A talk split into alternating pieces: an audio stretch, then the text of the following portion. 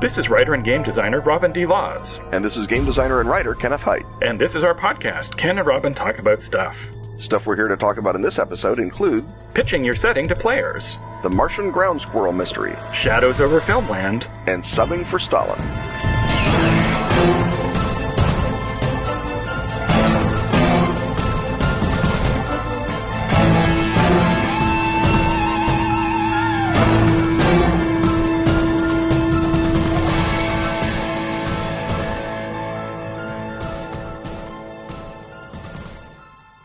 We average nine new titles a day. That's over 60 a week. And we've got well over 15,000 RPG titles online right now. DriveThruRPG, the one true source for RPGs.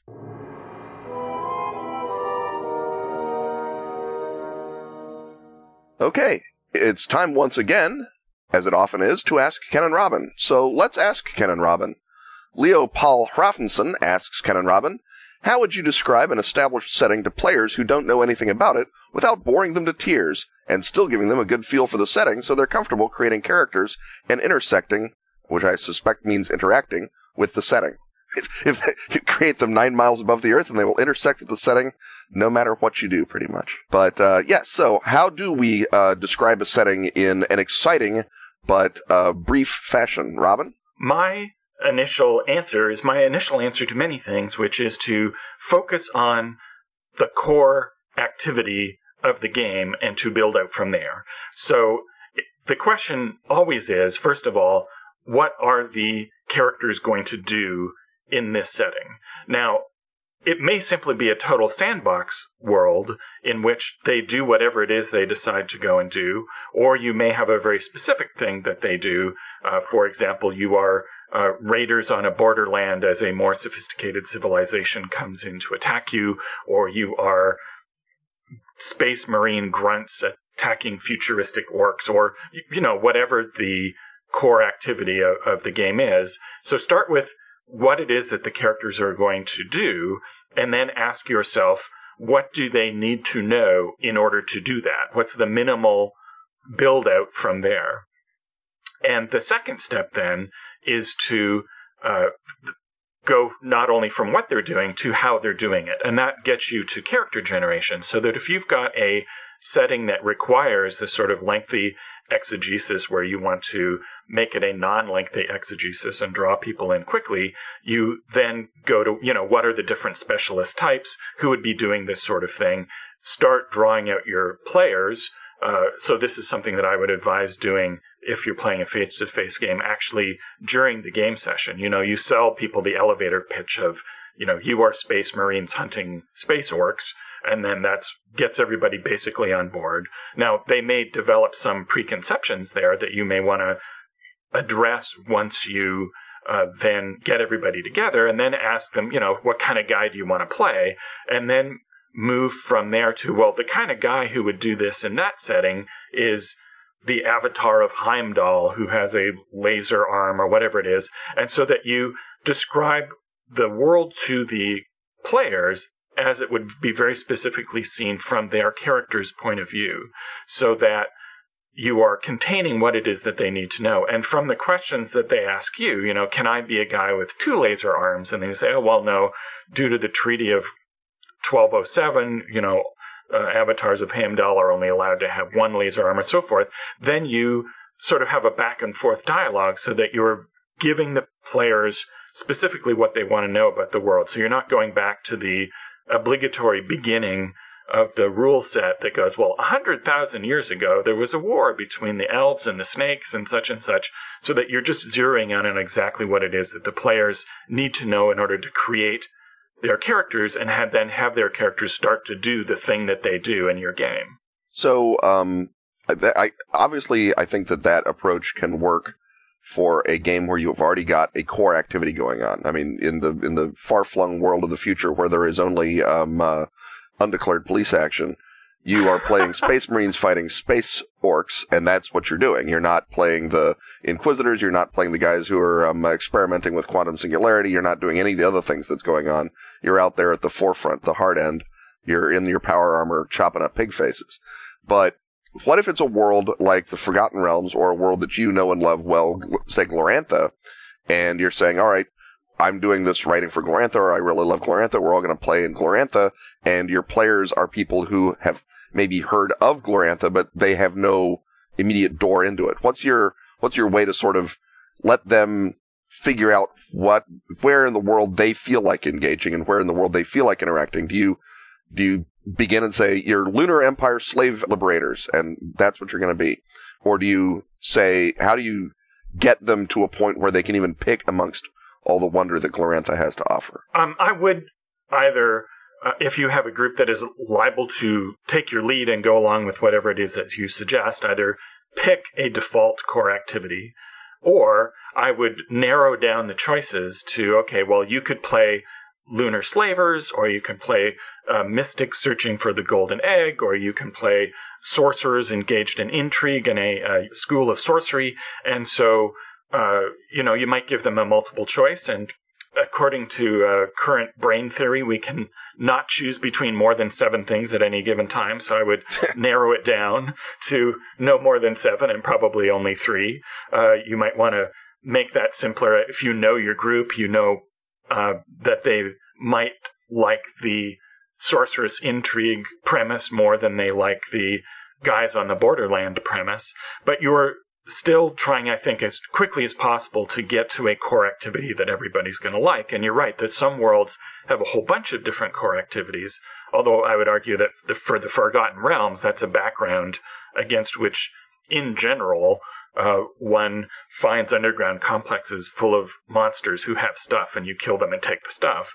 But for something like uh, Glorantha, where there's, a, as you say, a ton of different campaign concepts, I would want to get them to the campaign concept as quickly as possible because then that gives you the answer to the question what is the information that people really need to know? And then you can if there's a bit of information about the world that you think is really interesting you can then weave that into the narrative so that they're discovering that during play as characters in fiction uncover information when it matters to them. Because if you think of a, a story, your favorite fantasy novel or whatever, uh, even Tolkien, in which the characters are arguably sometimes supplied with uh, not quite relevant exposition because he wants to weave this world, there's still a limit to that, right? It doesn't. It does start out uh, with a guy showing up in Hobbitland to assign a mission to a Hobbit.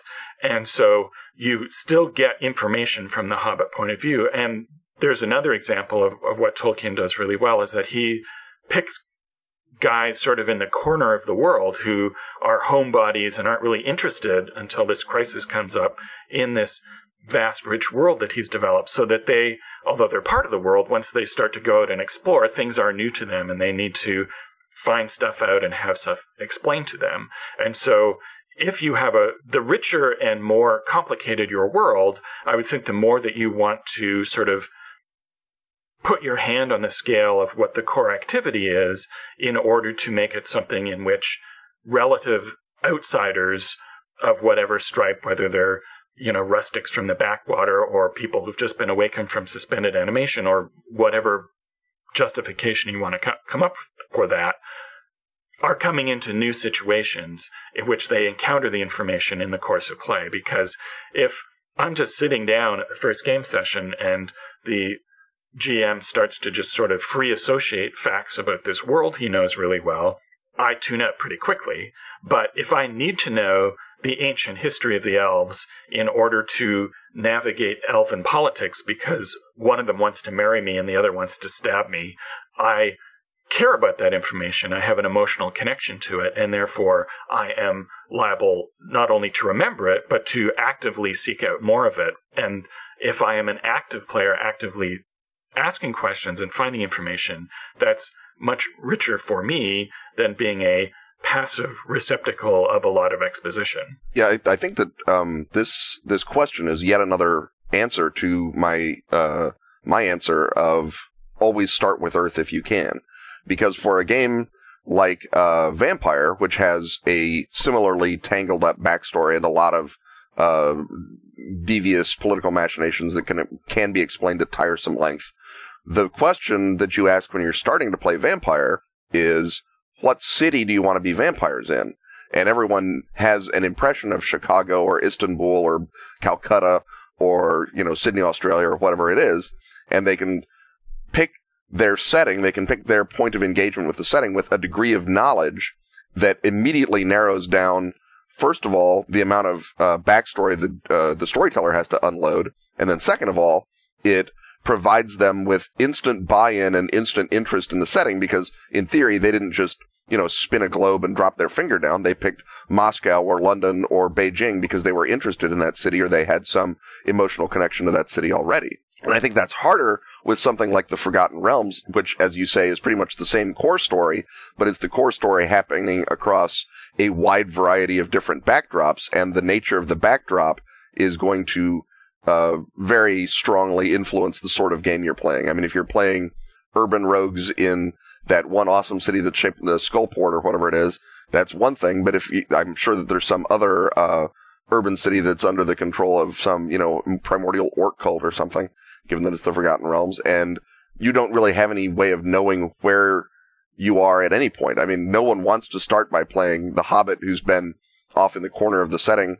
You want, if you're playing in a in a in a big fantasy world, you want to play the Legolas or the character who's uh, who's been or the Gandalf ideally, who's been you know sort of part of what his his badassness is is his knowledge of the setting and how to work it. Although I would say that the whole history of D and D is a counter argument to that because there are a lot of people who want to start out as the young guy off in the corner of the world who starts by fighting rats and centipedes and works his way up to being Legolas, right?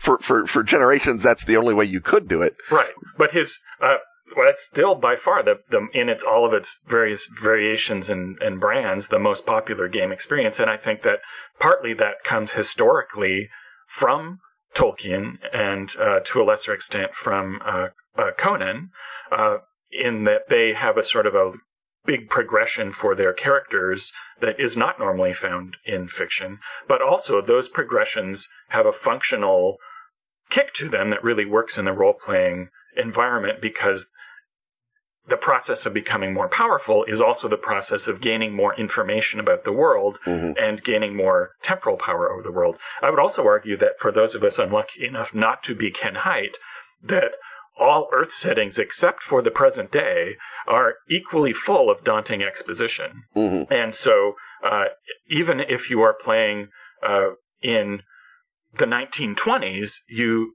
need a lot of information about the world. Uh, now, that may be just a matter now of, you know, having Wikipedia open and, you know, then when the question comes up, would we be able to get here by plane in 1934 or, or have x-rays been invented yet you can sort of the 20s and 30s are sort of now with the aid of a laptop and a Wi-Fi connection are the present day with some details stripped off. But as soon as you know, if you get to the Renaissance, for example, uh, that's a big daunting setting that's just as alien for people as uh, Glorantha is, and so. Uh, and certainly, there are a lot of people who, for whom a lot of the fun of role playing is world building, or exploring an unfamiliar world. So, although I think it's useful to ask yourself, how much information would I need to give people if I was running this game in the real world? If I was running Scottish borderers instead of Orlanthi? But still, when it comes right down to it, a lot of people do enjoy these settings and so want our advice on how to easily and, and quickly in a bite sized way uh, present it to them. And so, for those people, I would say always ask yourself, what do the characters really need to know now? And as much as possible, deliver the information in bite sized chunks over the course of the campaign and make the information have an emotional impact that you wouldn't necessarily get again from the beginning of the game book where there's a big long history. And in fact, I even sort of find that I, would argue that that has always been something that gives has given us a disservice over the year. The idea that a world book should start with a big long chronology that goes back for uh, millennia, and that really you should start with the present day and move the, the history to the back because almost none of the characters, or possibly none of the characters, will know that history, but they will know who their friends are, who their enemies are, what it is they're trying to do, and what obstacles stand in the way of what they're trying to do. And if information about the world doesn't relate to any of those questions, I would wait to introduce it until it does. No, I, I certainly agree with you in the sense that if you've got a, uh, a fantasy world or a world that uh, you don't, or a science fiction world that you don't have an immediate uh, uh point of entry into th- through knowledge of it, and I'd I'd question your argument that people don't know anything about the Renaissance. They don't know anything correct, maybe, but they know enough to know what they want to do in the Italian Renaissance. Uh, there are certainly historical eras that that even I would have to um, uh, to go to Wikipedia and swat up on, but I think most people have more connection to various Earth settings, so that when you're doing a fantasy world, you can say and have said plenty of times, it's kind of like Vikings, except they worship gods like the Greeks, or it's kind of like um, uh, the uh, the Chinese Empire, except they all ride um, uh, unicorns, or you know, it's kind of like this thing that you know from Earth legendary history, except that other thing that makes the setting s- special or a twist or different from uh, running it in you know the historical era. And with very few exceptions, though, like Jorune or possibly Tekumel, that you know, even Forgotten Realms or Glorantha, you can proceed by analogy in that way. You can say the Orlanthi are landlocked Vikings, and that the Lunars are sort of like the Romans, except they have more of a Eastern mystic crazy religion, but you don't really need to know about the religion because as an Orlanthi, everything you know about the religion is wrong. You just know that they're devil worshippers and they've mm-hmm. invaded your land. And so uh, through that, you can very. And, and, the great thing about Glorantha, for example, and this is something that was an idea that was later used in Vampire to, to create the clans that create your allegiance, is that if you pick what you do, you are then picking your God.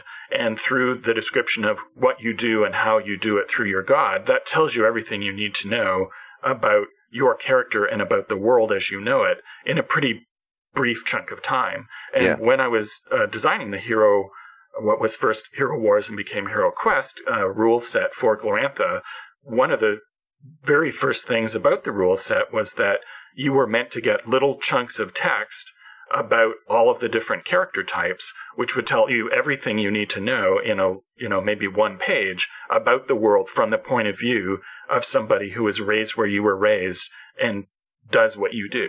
Mm-hmm. And, uh, that might be another approach is to steal that keyword idea once you know what you want to convey to people through what it is that they do. You could write up, you know, one page of world detail from their point of view, although it would be much easier to just sort of give it to the players in a Q&A kind of basis. Yeah. When I was running uh, a lot of games uh, in in when I was in grad school, I'd do a lot of one page, you know, what the world looks like to you type stuff. And because I knew that uh, even though they were, you know, uh, as students at University of Chicago and therefore selected to read reams of background material in very little time, they didn't necessarily want to do it as part of their gaming experience. So the you know, what does, you know, your character know, believe, think, hate, fear? Those are good starting standpoints. And then you can find out later that while elves hate dwarves, you don't necessarily hate mountain dwarves because they don't come down into the forests and screw with you to, to burn charcoal. You only really hate those crummy uh, cave dwarves or whatever. Right. And ideally, you learn that by you meet a cave dwarf in mm-hmm. session two, and the GM says to you, you really hate these guys. Throughout time immemorial, your uh, father and his father's father and his father's father have fought, fought the cave dwarves. And then when you meet the hill dwarves, you go, oh no, put back your sword. These are hill dwarves. You've had great relations to, and that's how you, you know, weave in all of this uh, backstory that world builders uh, really enjoy, but that uh, players find very daunting unless they find some way to make it accessible to them. Yeah. Well, I think we have uh, answered that question, don't you? I believe that uh, we have intersected with that setting quite nicely. Uh, well, then let us exit the Ask Ken and Robin Dome and enter our next structure.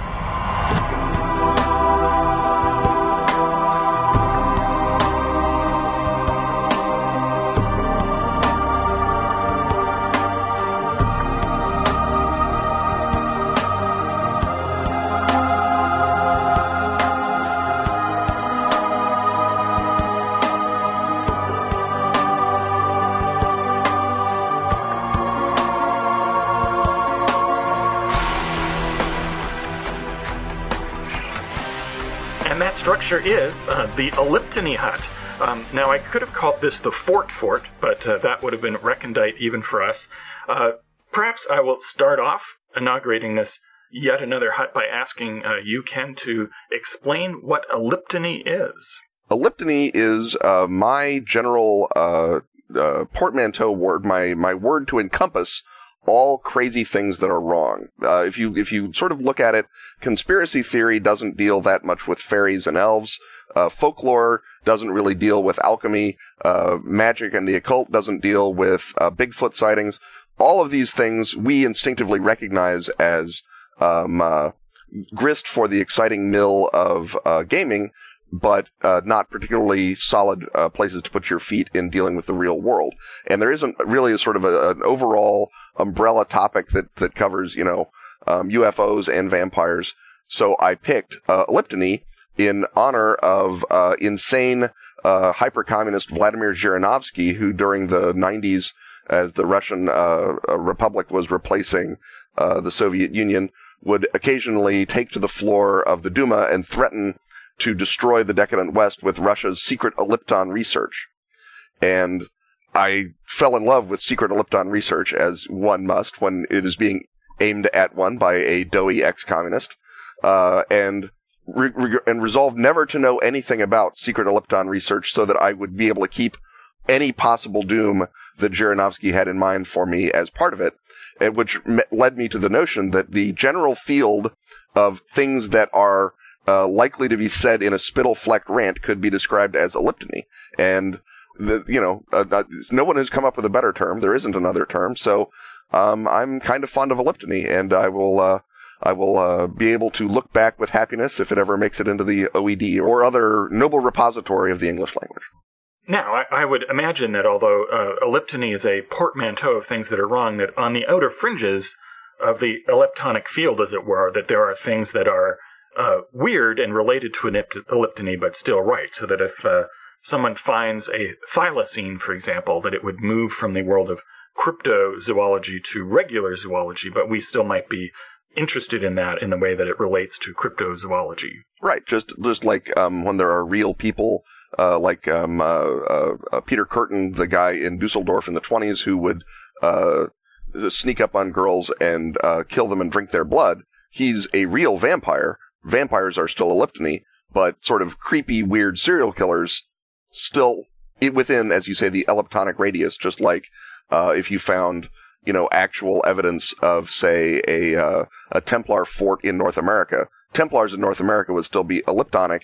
This particular Templar fort would be the, um, uh, the, the, the, the, the boundary zone or the, or whatever you want to call it, the, the, the point of intersection between the elliptonic field and uh, earthly reality. And that, of course, is where all the real fruitful stuff happens, is when you're right in that fuzzy area and you can half convince yourself for the purpose of a novel or a role playing game or a comic book that there just might be a Templar fort in Rhode Island. So here in the Elliptony hut, uh, you can imagine it, uh, listeners at home, as we have a big portrait of uh, Charles Port on one side. We've, or sorry, Charles Fort on one side. We've got a picture of Nikola Tesla on the other. We're uh, showing the newly captured giant squid video because even though giant squids are real, they remind us of things that are unreal.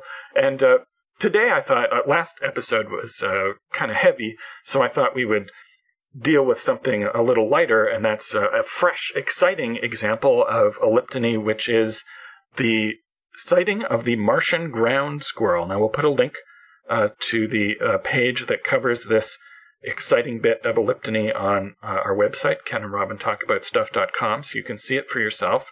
But uh, there is a, a, photo, a lovely color photo, uh, taken by uh, the uh, latest Mars rover, and it very clearly seems to depict a recumbent ground squirrel. And I thought, Ken, what what do we make of this? It couldn't possibly just be pattern recognition because that would mean that the faces on Mars are also unreal. Yes, the, um, uh, the, the the common skeptical response by people who know how people's brains work and are therefore no fun is to invoke um, uh, pareidolia, which is literally the ability to see images that are not there. And that's how you see Jesus in all the other grilled cheese sandwiches that are not your grilled cheese sandwich. That's how you see all the uh, wrong uh, faces on Mars that are not the proper face on Mars. It's how you yeah, because we are evolved uh, from things not unlike that ground squirrel that have to immediately recognize patterns as either threats or food sources, and that's how our little brains work. And uh, however, uh, obviously the secret masters, the the invisible forces, the ultra-terrestrials know that's how our brains work, and because they live, as John Keel uh, pointed out in Operation Trojan Horse, they live only to screw with us. They enjoy doing things exactly like this, uh, like uh, releasing ground squirrels onto Mars to cause us to then ignore the face on Mars. It's a uh, it's a it's a deep cover game, or of course it's evidence that Mars has had an atmosphere for uh, forever, and the government just lies to us about it in order to build their alternative for anti-global warming compound uh, full of uh, vanished pop stars and um, uh, robots and such. So the question then becomes, how do we uh, leverage what is clearly a Martian ground squirrel because I'm looking at a picture of it and there's a red circle around it, so it's got to actually be a, a squirrel. Mm-hmm. Um, how do we turn this into a, a, premise or an adventure seed for a role playing scenario or a, a, short story or work of fiction? I, I think what you begin with is you begin with the the notion when I saw the the Martian ground squirrel, my first response, and I think that uh, if you're any kind of creative person, you need to sort of welcome that first response and, and see what kind of, uh, of, of work you can make out of it. Because if you overthink this stuff, you wind up. It, it, I, I, think a lot of times it, it, winds up sounding like you're just banging out to uh, make a deadline, Brad Steiger. So the. so my first response looking at that ground squirrel on Mars was to not say the Mars rover isn't on Mars. I understand a lot of people would say, well, that means the Mars rover is in Utah. What a what a rip. My response is immediately to say there's an atmosphere on Mars or at least one thick enough for ground squirrels to live. And that to me is so much more fun because it, it's a fairly neutral change uh, in terms of how that affects any of us here on the real world, but it has huge impact. And the more you think about what kind of impact it would have to have, the more ridiculous the, the conspiracy behind it gets. And I think that that's that that's where I went. I, I went to the to the world of you know, oops, um, they, they've uh, they've they've got the, the feeds crossed. This isn't the the Curiosity rover feed that's out rolling around in the desert part of Mars. This is a uh, a feed from another from another site on Mars, the alternative four compound, or maybe the the alternative four compound is broken down and the squirrels have started to move out into the rest of Mars, and so you're seeing you know the, that first wave of uh, of the disaster movie when you see the animals all going away from whatever's going on. Uh, that, that's my first response to that. Is there's an atmosphere on Mars? What does that mean?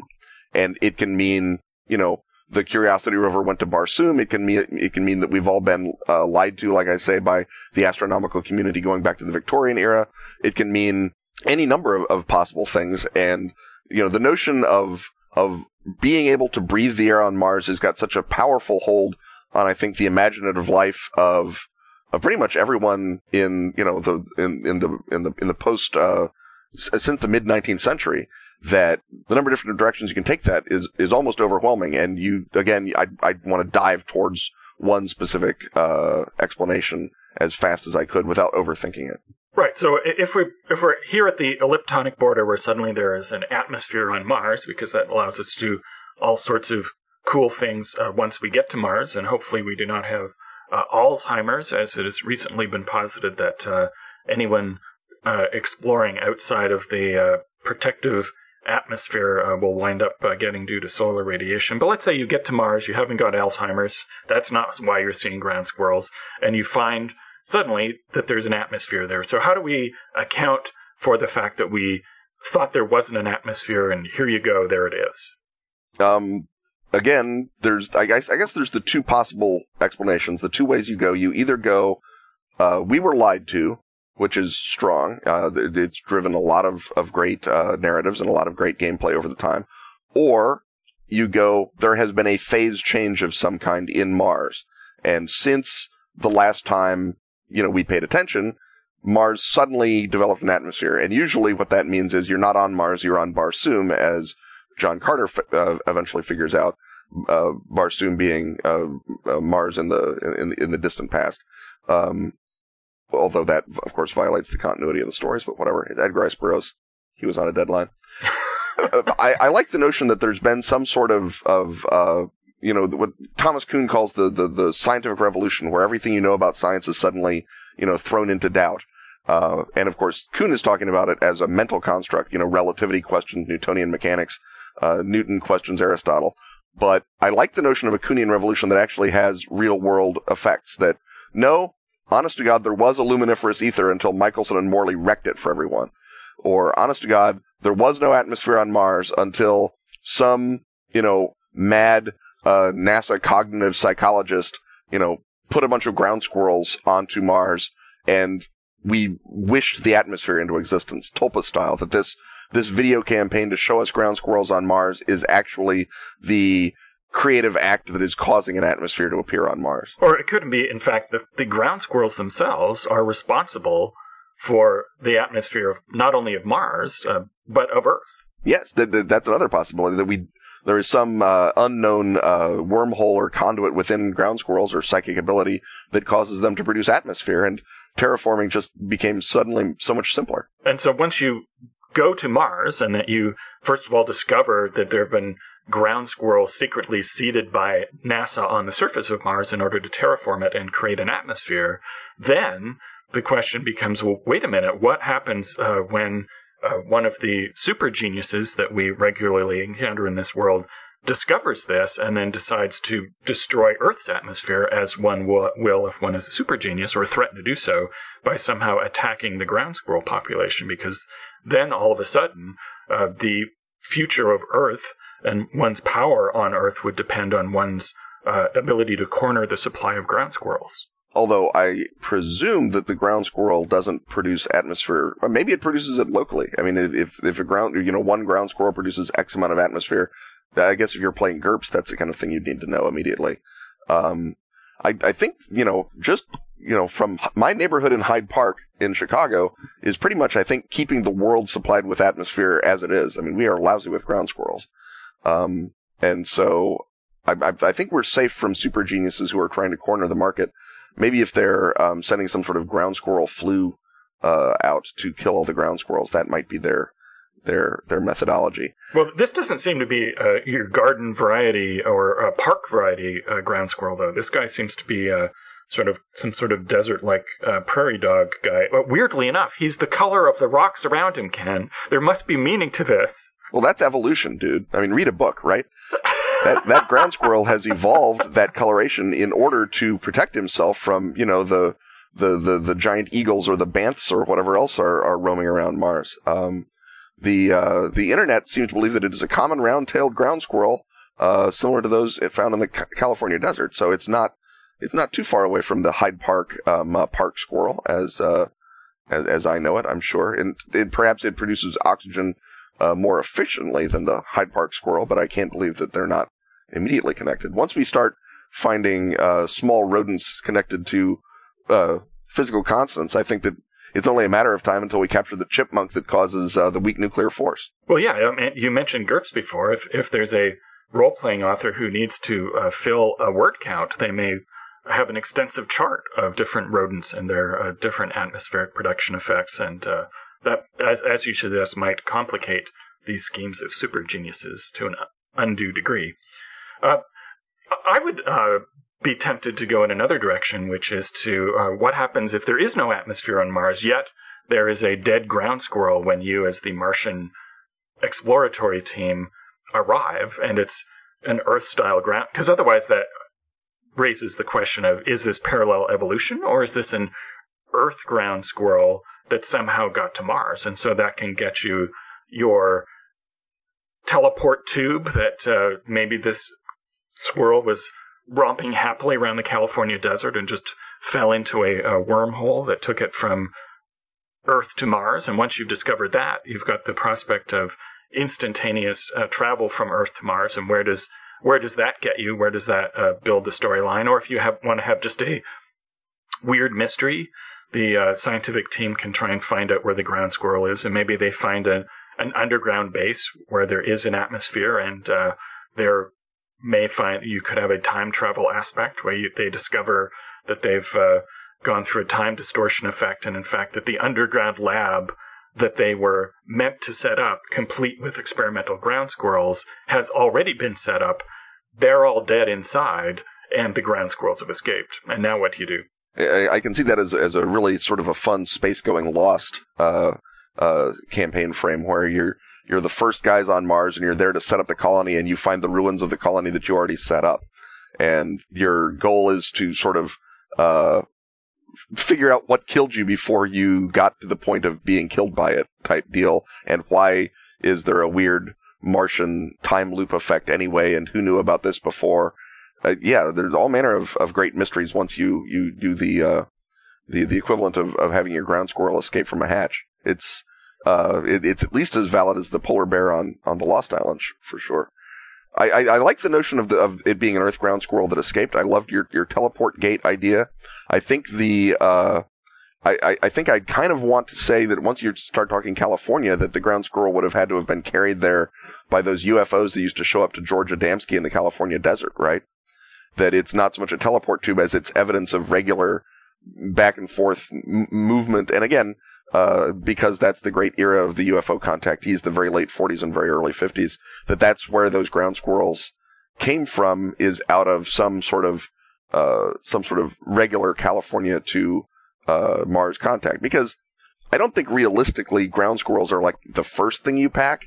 I think that's like the 10th or 15th or 50th mission where you've pretty much tested everything else. It's like, I don't know, test some ground squirrels, see what happens. Yeah, you, you, it could be, in fact, that the UFO visitors, uh, came to Earth and decided that the highest, most interesting form of life, or perhaps just the tastiest, uh, were ground squirrels, and uh, they conveyed some away, and there was some sort of crash landing on Mars. And uh, where you go from there, I guess you would follow the tracks of wreckage from the dead ground squirrel over the ridge to the UFO, uh, and there you go. Yeah, one of those one of those classic bits where the, the Curiosity rover drives up and he sees the ground squirrel and then the camera pans up and you see the smoldering UFO wreckage right over the over the ridge there. Um, uh, as as a as sort of an establishing shot for a campaign that turns out not to be about a ground squirrel, that's that's a pretty good one too. So I think we've uh, well squeezed the uh, Meyer lemon that is the ground squirrel on Mars story, and the rest we will leave up to you, uh, assembled listenerdom of this esteemed podcast.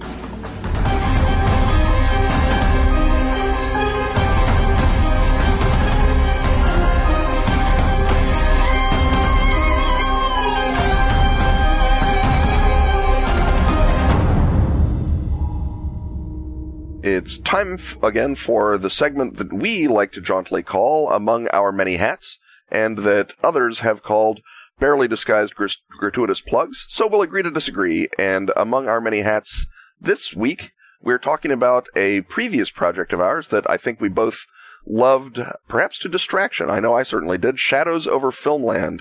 And I'm pretty sure, Robin, it was your idea to do Shadows over Filmland, so why don't you tell us about that? Well, uh, one might call this, first of all, Among Our Many Hats Classic Edition. Believe it or not, we have actually received uh, requests to go back over our past products and discuss those.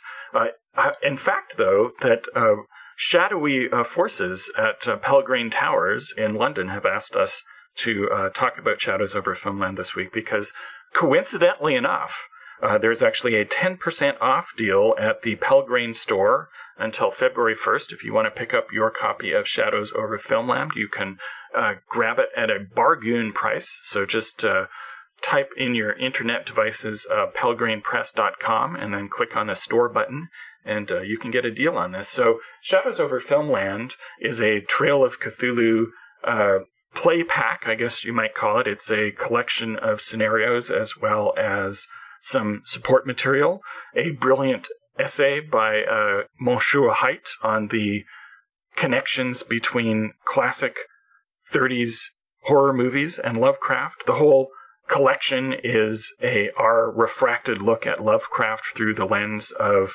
uh, 30s horror movies, uh, particularly the early Universal films, but we sort of branch out from there to cover other things as well.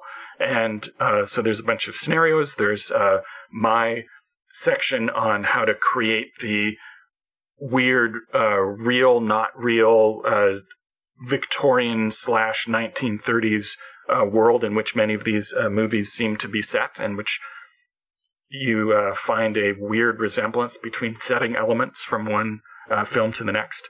And then there's a, a scenario that uh, in turn covers each of the major monsters or types of horror films from that period. And Ken, maybe you could uh, talk a bit about what you found while writing the essay about the connections between 30s uh, horror uh, films and the uh, what on the surface seems to be the quite different horror of H.P. Lovecraft. Well, uh, before I get to that, I do want to mention that uh, your piece on the backlot Gothic, which was an inspired piece of nomenclature, was is is really strong, and it uh, it led me to uh, look not just at the Universal horror films differently, but also to look at the Hammer horror films and sort of try and apply some of what they were doing, that same sort of, but in this case, 30s to 60s or 1890s to 1960s horror sensibility with the the Hammer uh, the, the, the Hammer horror look.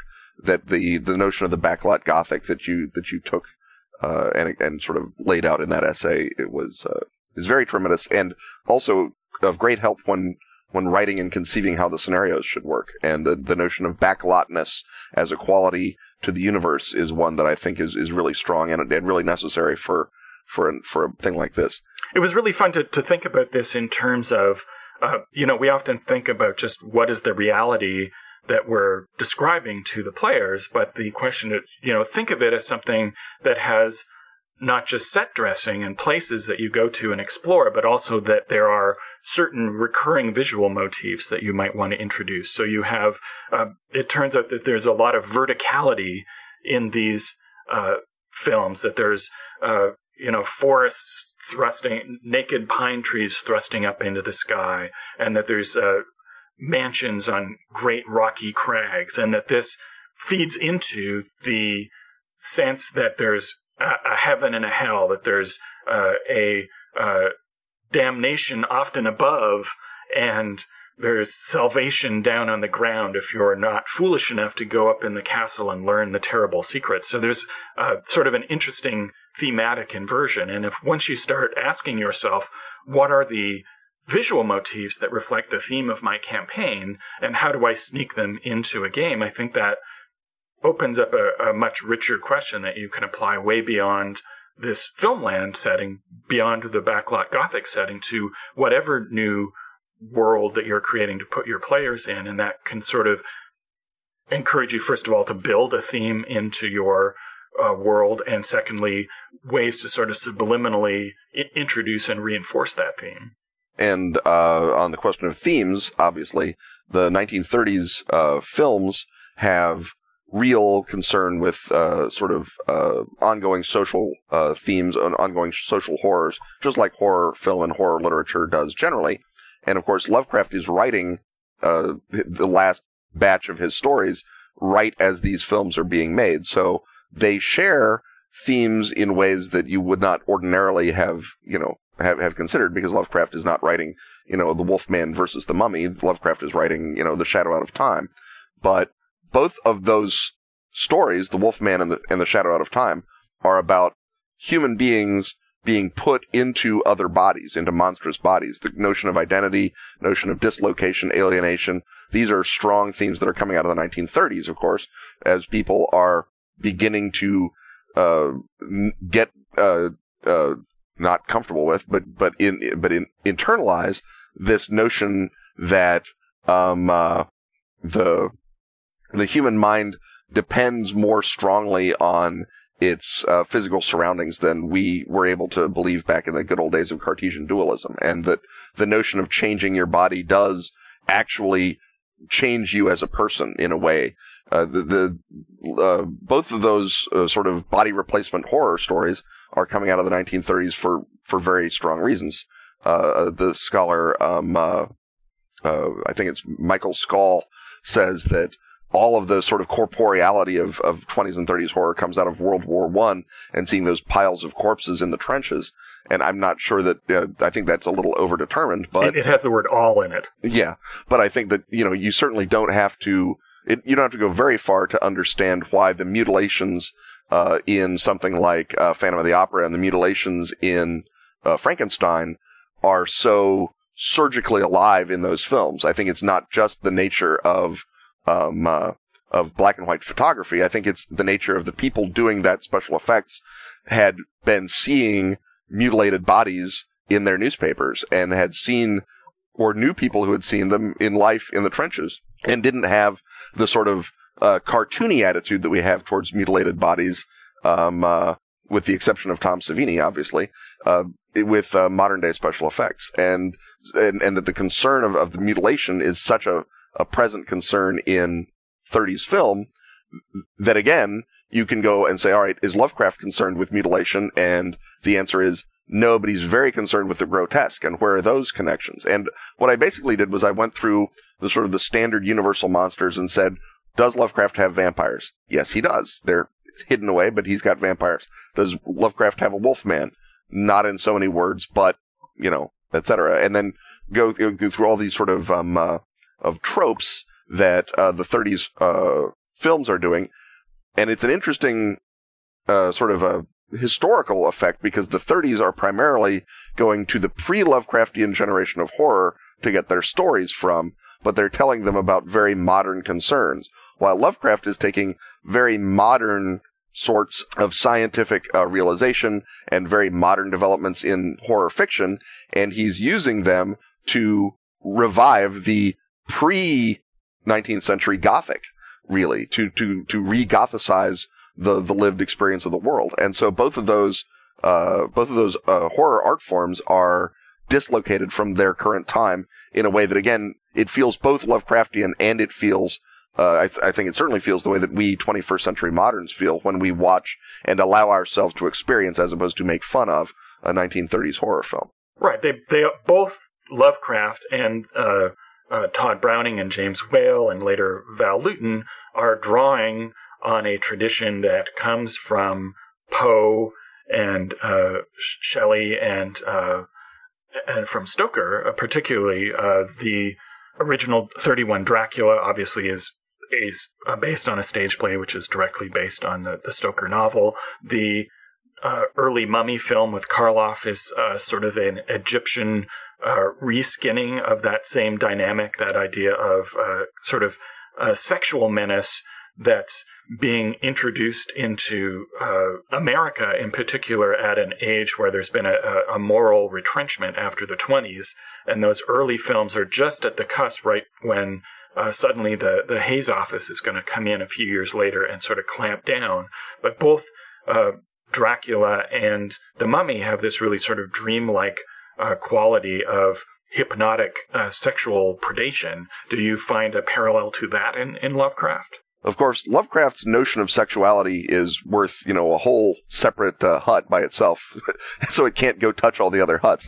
But if you um, if you look at stories like The Thing in the Doorstep, and you look at stories like, uh, to a lesser extent, Shadow over Innsmouth, you're definitely looking at a notion of sexual predation from the outside. The the and Lovecraft's cursed lineage is nothing more than there was some sort of sexual predation that happened in the past, and now that inevitable effect is, is coming true for us. Now, we had a lot of fun with the scenarios. As you suggest, you can sort of go through Lovecraft and find analogs or fusions. So, for example, the uh, Frankenstein inspired scenario, Dr. Gravedust, uh, finds uh, its experimenter in the dark Balkan castle to be a protege of uh, Charles Dexter, no, not Charles Dexter, of, of Herbert West. Um, the invisible man becomes the non Euclidean man. And uh, you uh, did a really slick thing, which is that, for example, Dracula, of course, is in the public domain. You don't need to uh, take the decoration and images from uh, the universal Dracula in order to write a Dracula story, so that your uh, version of Dracula is in this the continuity of the Stoker novel, and uh, you did another uh, similar cool thing with White Zombie, in, in which the film itself is in the public domain, and so I was able to write an actual sequel to uh, White Zombie, which is a, a Victor Halperin film from I think 1931, and it's it, it's insanely low budget, but it's it, uh, you talk about that hypnotic, dreamlike atmosphere of sexual predation I don't know if it was just the cheap film stock that Halperin used or the fact that he had Lugosi before Lugosi had the heroin habit, but there's a lot of that. I mean, it's it's really it's really powerful in that film. It works tremendously well. Um, it's nothing like the zombies that we uh, love now, and I, I, put some some contagion in there for people who who can't have their zombies without a little of it. But the uh, the ability to sort of go through and, and, watch White Zombie and write the actual sequel to it was great fun.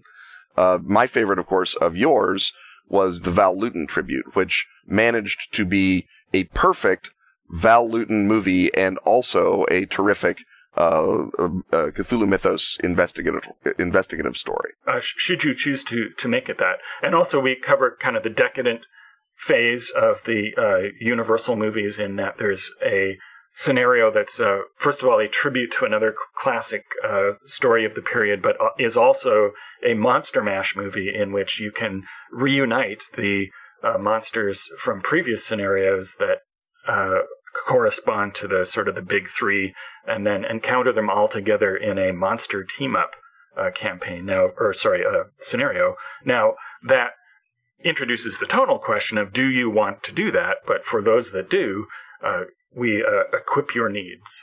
Yes. And the the book has got, uh, I think, a wide enough remit that we are able to go a little bit outside it. Uh, Robin, you did a terrific King Kong riff, and I uh, went further into the jungle horror of uh, James Whale's other great film from that era, Green Hell, which is actually not that great a film, but it's not James Whale's fault. Um, and as sort of the, the jungle as psychological horror. The, the, there's not so much a monster in Green Hell. It's that these horrible people have gone into the jungle and are being more horrible as a result of their isolation, which is again a very strongly uh, Lovecraftian uh, sensibility. That gives you the sort of antagonist-less environment of, say, the color out of space, where the environment is destroying you but isn't personified. Right. Uh, although I then uh, added a monster because, come on, but the uh, but the but but the goal was to definitely, like you say, make the environment your biggest antagonist. Uh, well, I think we have uh, well talked about this item, and for those of you who do not have it on yourself, slaked your desire to go immediately to the Pelgrane Press store at pelgranepress.com and snag your deal while it still lasts. And so, those of you who uh, save your podcasts for weeks on end in order to slowly get them in order, I'm afraid we've cruelly punished you. But for the uh, early birds among you, we recommend that you go and grab that.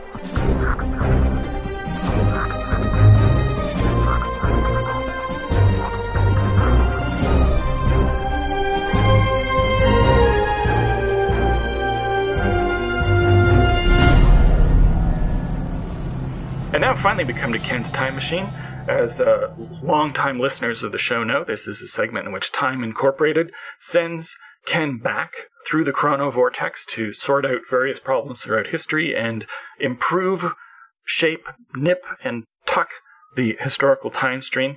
And this week they have a particular assignment for uh, Ken. They want you to uh, get rid of Stalin. Now, that should be a no brainer as to why you should do that. Possibly you have some ideas as to how you would remove uh, Stalin. Uh, but the real question, uh, as far as they're concerned, is not how you get rid of Stalin, but how you get rid of Stalin in order to install, as a replacement, the best possible candidate to replace Stalin to mediate all of the mass murdery effects of early communism, but still under the idea that the uh, Soviet communism has to exist for a while, has to play itself out, has to prove itself wrong uh, in order for the time stream to reach its maximal level of harmony. But perhaps we could do it without quite not so many people dead and imprisoned and uh, art traditions destroyed and, and so on and so forth. So, uh, Ken, what do you do about uh, finding a uh, kindler, gentler replacement for Stalin? Well, the um, uh, the, the the the great belief that um, uh, if you could only replace Stalin, you uh, you could have a kinder, gentler Soviet communism is, on the one hand, you know, unremarkable. Stalin was by far the worst of the worst. there is certainly um, Joseph Brodsky, who was a exile from uh, Stalinist Poland, uh, had the great line that uh, people uh, often wish that they could have replaced Stalin with Trotsky, and I remind them that Trotsky actually believed in that. Uh, so I, I think that Joseph Brodsky should be listened to when uh, the you criticize the notion that replacing Stalin actually avoids the mass murder and the destruction of art traditions and the general horror that was Soviet communism. Obviously, the the architecture of that horror was created by Lenin uh, in the uh, right after the October Revolution when he uh, remade the Okhrana in competent form as the Cheka and put Dzerzhinsky in charge of it. Certainly, uh, Lenin's instincts were to uh, total uh, to rule Russia in totalitarian fashion, and only the fact that he lost World War One and was engaged in possibly the worst famine of the 20th century uh, caused him to reverse his, himself and institute the new economic policy. So the notion of Stalin of, of Soviet communism only kinder and gentler is the sort of thing that only uh, Ivy League graduates like the jerks in charge of Time Incorporated would come up with. Well, we're, we're not. Uh, I don't think they're arguing that uh, this is going to be a, a rosy lo- uh, land of, of uh, sunshine and beauty, but simply that this uh, unaccountable system that grinds people up will perhaps grind uh, fewer people up and grind them up less horribly if someone who's not as completely monomaniacally dedicated to the task as Stalin is in there. So they're obviously not looking for an ideal solution from you. They're looking for the uh, best worst solution? Well, uh, my ideal solution, of course, is to dynamite the uh, Pravda headquarters uh, on uh, July 18th, I believe it is 1917, when it is already surrounded by white troops and before Stalin and Lenin are able to escape. And that way you take out pretty much the entire Central Committee of the Bolshevik Revolution. Previously, in our discussions that uh, were the, the thinly disguised recruitment for Ken's Time Machine, by Time Incorporated. I mentioned uh, uh, dynamiting the sealed train, which sadly would not have taken out Stalin. He was uh, in Siberia, and so he just sort of uh, got released by the Kerensky government in February. But the way to sort of replace Stalin in the course of the early revolution after Lenin has died, I think the the the, the single easiest way to get him out is to make sure that Lenin's final testament is publicized. And Lenin's final testament as Lenin is lying there with a stroke watching Stalin uh, take over the entire party after Lenin idiotically made him general secretary. Uh, he's writing notes about what an awful person Stalin is turning out to be, that he's doing the oppressing everyone, uh, you know, he's doing it all wrong and not like Lenin wants him to do. And it's, it's very much the sort of, you know, why isn't my toast have its corners cut off type political manifesto only about murdering people. But it would really have put paid to Stalin if it had been revealed in the 1923 uh, party congress after um, after Lenin died, and Kamenev and I think Zinoviev were the guys who sort of teamed up with Stalin to make sure that that uh, testament did not get published. And I think the simplest way to get Stalin out of the picture is to make sure that Lenin's last testament is published. That gives Trotsky and the other anti-Stalinist um, uh, forces the ability to at least put Stalin on the on the back foot, probably get him removed as as general secretary. Now the trouble being that if you don't just right away kill him, he's going to be able to maneuver his way back into power. If you look at sort of the way that his history goes, um, he is a consummate survivor. Uh, he was he was a, a bank robber and a bandit and a bad guy back in the in the Georgian hills. He was sort of a, a, a you know Jesse James with the uh, ethics of uh, well probably of Jesse James, Jesse frankly. James. And, and he looked surprisingly like Ryan Gosling too. I was looking at pictures of, of young Stalin, and it's like, man, I totally buy this now. That's that that that sends a whole new message. He wasn't always a, a grouchy, scowly uncle with a mustache. He was, Hey, girl, want to follow my five year plan? yes, hey girl, I believe socialism in one country begins in one room. that kind of thing. But yeah, he was he was um uh, he was startlingly charismatic and had a real real gift for uh, political manipulation. When I was reading or, or rereading in this particular case the the sort of the, the the career of Stalin during that that period from 1918 to say uh, 1924 1926 I'm reminded of Julius Caesar, the way that he sort of negotiates deals with his enemies, brings them into power, then uses them to crush his other enemies, then once those enemies are crushed, picks two new guys and says, let's you and me gang up on my most powerful partner, crush him out. Just a, also almost a mathematical thing of beauty, the way that he rises to power. And, and that argues that there is something signally uh, uh, skillful slash horrible about him that uh, makes him a candidate for uh, replacing him with someone less so. Yeah, I mean, Stalin, uh, you know, before the whole thing is over, is responsible for uh, directly murdering something on the order of six to ten million people, and through grotesque incompetence in the in World War II, you know, killing another twenty million Russians, and then probably just in terms of creating situations in which uh, you know, the Ukrainian famine happens, uh, deliberately uh, closing the borders to Ukraine, that's another six million people on his account too. So, you know, if uh, if uh, Zinoviev or Kamenev or Bukharin take over, you can probably get that number down to only say Pol Pot numbers, uh, which is, I, you know, certainly it's an improvement, but I think that Time Incorporated is perhaps well, it's it's your current remit because in the Yeah. past when you've gone gone back and removed communism entirely, weirdly enough, we end up invaded by the Mars attacks aliens. So Yes, until we can figure out what that connection is, we want to go back at least for the moment and uh, and go for say the uh, the four million dead instead of the what's the grand total there. 35 or something 30, 35 to 40. Right. I mean, obviously you can, you can pick and choose numbers back and forth, but it's, it's, right. So, it's so shooting merely for a regular level historical atrocity Right. Who do you? Uh, you're you're there on the scene in, in your fur hat. Uh, you're using the uh, Time Incorporated translation device to uh, speak the perfect Russian with the regional accent of your choice, and uh, you've revealed the Lenin document. Uh, Stalin has been uh, removed uh, from the scene, uh, apparently for the moment, but of course you've made. Uh, plans uh, as the ruthless apparatchik that you are to uh, remove him permanently from the equation. So, uh, who do you uh, inveigle into power to replace him? Well, I think that I agree with Brodsky that putting Trotsky in power is yet another kind of disaster. Now, it may be the kind of disaster that solves itself because Trotsky maybe tries to start a war uh, in the late 20s with Germany and then winds up losing that. Uh, but you can't necessarily count on that. And again, you try to avoid world wars as much as you possibly can. I think that probably the guy that you want to put in charge is Bukharin, and a lot of sort of uh, uh, you know lame uh, pinks in uh, the Ivy League and indeed in the University of Chicago when I was taking Soviet studies were very fond of Bukharin. Uh, there's a guy I forget his I think it's Stephen Cohen who is a, a Soviet historian who turned out to be wrong on virtually every uh, salient argument that he made before the archives got opened up. Is this the same Stephen Cohen who's a well-known pundit on Russia now? I think it is, yes. Um, but he was a big Bukharin uh, booster.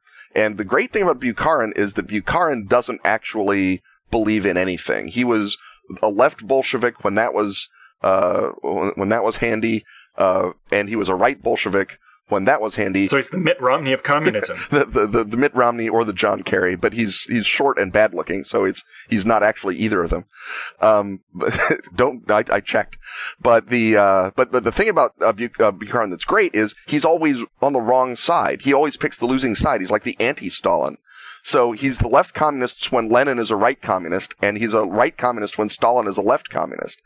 And and so if you can get Bukharin somehow in charge, probably in, in much the same way that Malenkov got put up in charge uh, during the immediate post-Khrushchev era as a compromise candidate while everyone knifes each other to figure out who they really want to be in charge. He can possibly be the sort of incompetent, um, uh, uh, I don't want to say well-meaning, but certainly without the uh, the visceral um, uh, uh, red in tooth and claw uh, chairman of the, of the of the Soviet Union that you want to mitigate the damage as much as you can.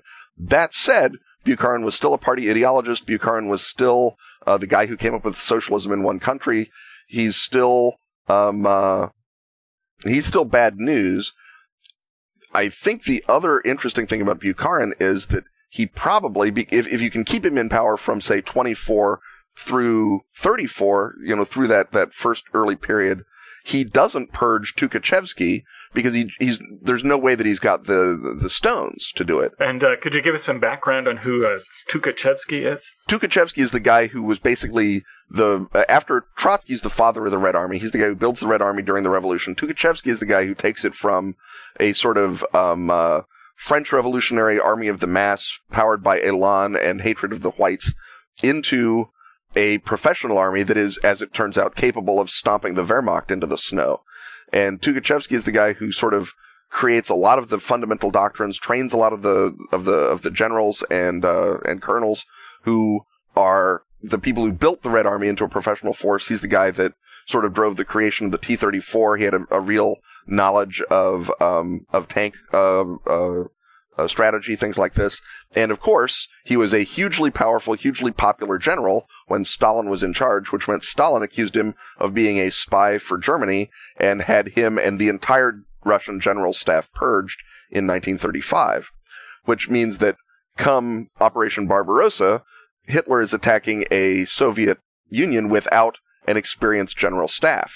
Now, Stalin likes that because experienced general staffs are the kind of people who um, Who sees the purple? who give you a lot of back sass. but uh, if Bukharin is in charge when Tukhachevsky is sort of rising to power and building up the Red Army, the best case scenario, Tukhachevsky does mount a military coup and overthrows Bukharin, and then you have the Red Army running Russia, which uh, will at least, um, uh, you know, solve any of that uh, of question of, of of wasting everyone's valuable time starving peasants when you need to be, you know, fattening them up so they can be uh, spear carriers in the front lines.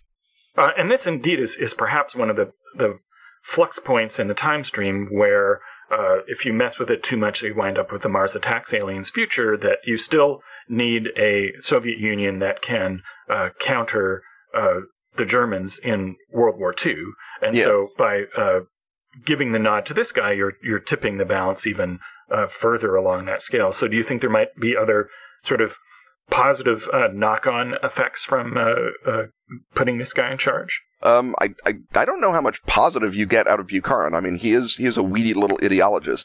The positive thing that you get is a weaker communist uh, party apparat. You get again. You oh, don't. so, so you're not planning to put the general in charge. You're planning. No, I'm, I'm ideally would like Tukhachevsky in charge. Uh, Tukhachevsky, you know, uh, for all of his other um, uh, uh, virtues as a general, is not, as I understand it, super ideological. I mean, he was obviously a, a, a communist. He fought on the on the red side during the war, but he's not a um, Well, and successful generals tend to be uh, men of practicality if they are Yeah. successful. So, uh, a more pragmatic uh, communist leader is perhaps uh, a, a better thing to have that will lead to the uh, quicker winding down of the uh, the Soviet communist movement. Yeah, um, I, I think that um, the we we don't know an awful lot about Tukhachevsky's you know gen, genuine political beliefs because he's not an idiot and doesn't go around talking about his genuine political beliefs when everyone around him is getting killed for their genuine political beliefs.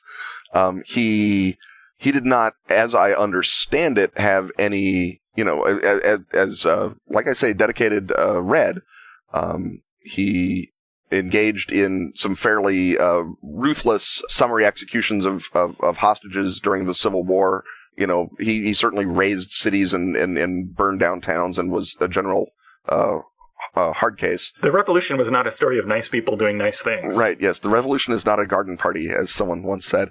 Uh, and he was he was a, a bad's man, but he again, I think that I don't think it would have been his priority to necessarily fundamentally remake uh, Soviet society. And once you turn uh, Russia over to the Red Army, as the Soviets knew quite well, you fundamentally uncommunize you un- uncommunize it. Uh, that's why the Red Army was always the weakest of the three uh, famous legs of the stool that ran Russia. Uh, they were subordinate to the party, and they were kept in line by the KGB. And uh, that, that that's the whole uh, role of uh, the KGB uh, for the uh, uh, for for Stalin certainly was to keep the army from overthrowing him, and even down to, to Brezhnev's era, you the, the the internal troops that are that are you know around Moscow are not Red Army troops; they're Interior Ministry troops, and inside those are KGB troops. So there's a there, there's a real sense even within the Soviet Union, and I get the idea that you know if if a if a Soviet apparatchik is worried about someone overthrowing him, he has a good reason. So I think that once you put Tukhachevsky in charge, if you can get that to happen, and again, I don't know that Tukhachevsky was ever actually plotting to ch- put in charge, and he probably might have been the kind of guy who, once he figured out he could make Bukharin do whatever he wanted, would be happy to sort of just be Grand Marshal of the Soviet Union and never actually take power. But you- you're a So- persuasive man, and, and you have better vodka than he does. And I have certainly, um, uh, you know, you talk about you know, a lifetime of training for one mission. Um, I could I could certainly give it the old college try. And when once you have Tukhachevsky take over, you a have a a Soviet Union that's militarily capable of holding off the Germans, and b you probably don't have the worst of the post-Soviet uh, of the post-Stalinist uh, regime. You don't have the psychiatric hospitals for um, uh, for for dissidents. You certainly break the back of the KGB because that's going to be job one uh, for Tukhachevsky, whether he's actually running things or not. And that's uh, that that goes a great way towards turning Russia into a mere thug-like military dictatorship on the Pinochet model, which uh, is a substantial improvement. Uh, well, I think that you've uh, well articulated your plan to tackle this uh, perhaps not entirely heroic brief, but uh, hey, if you uh, save uh, 35 or 30 million lives in the process, So I think you have to chalk that up as another uh, Time Incorporated job well done. Stuff having once again been talked about, it's time to thank our sponsors DriveThruRPG, Dork Tower Pro Fantasy Software. and Pelgrane Press. Music, as always, is by James Semple. Tell us what you think Mars needs at KenandRobinTalkAboutStuff.com. Or subscribe to the podcast on iTunes. On Twitter, he's at Kenneth Hite. And he's at Robin D. Laws. See you next time and once again we will talk about stuff.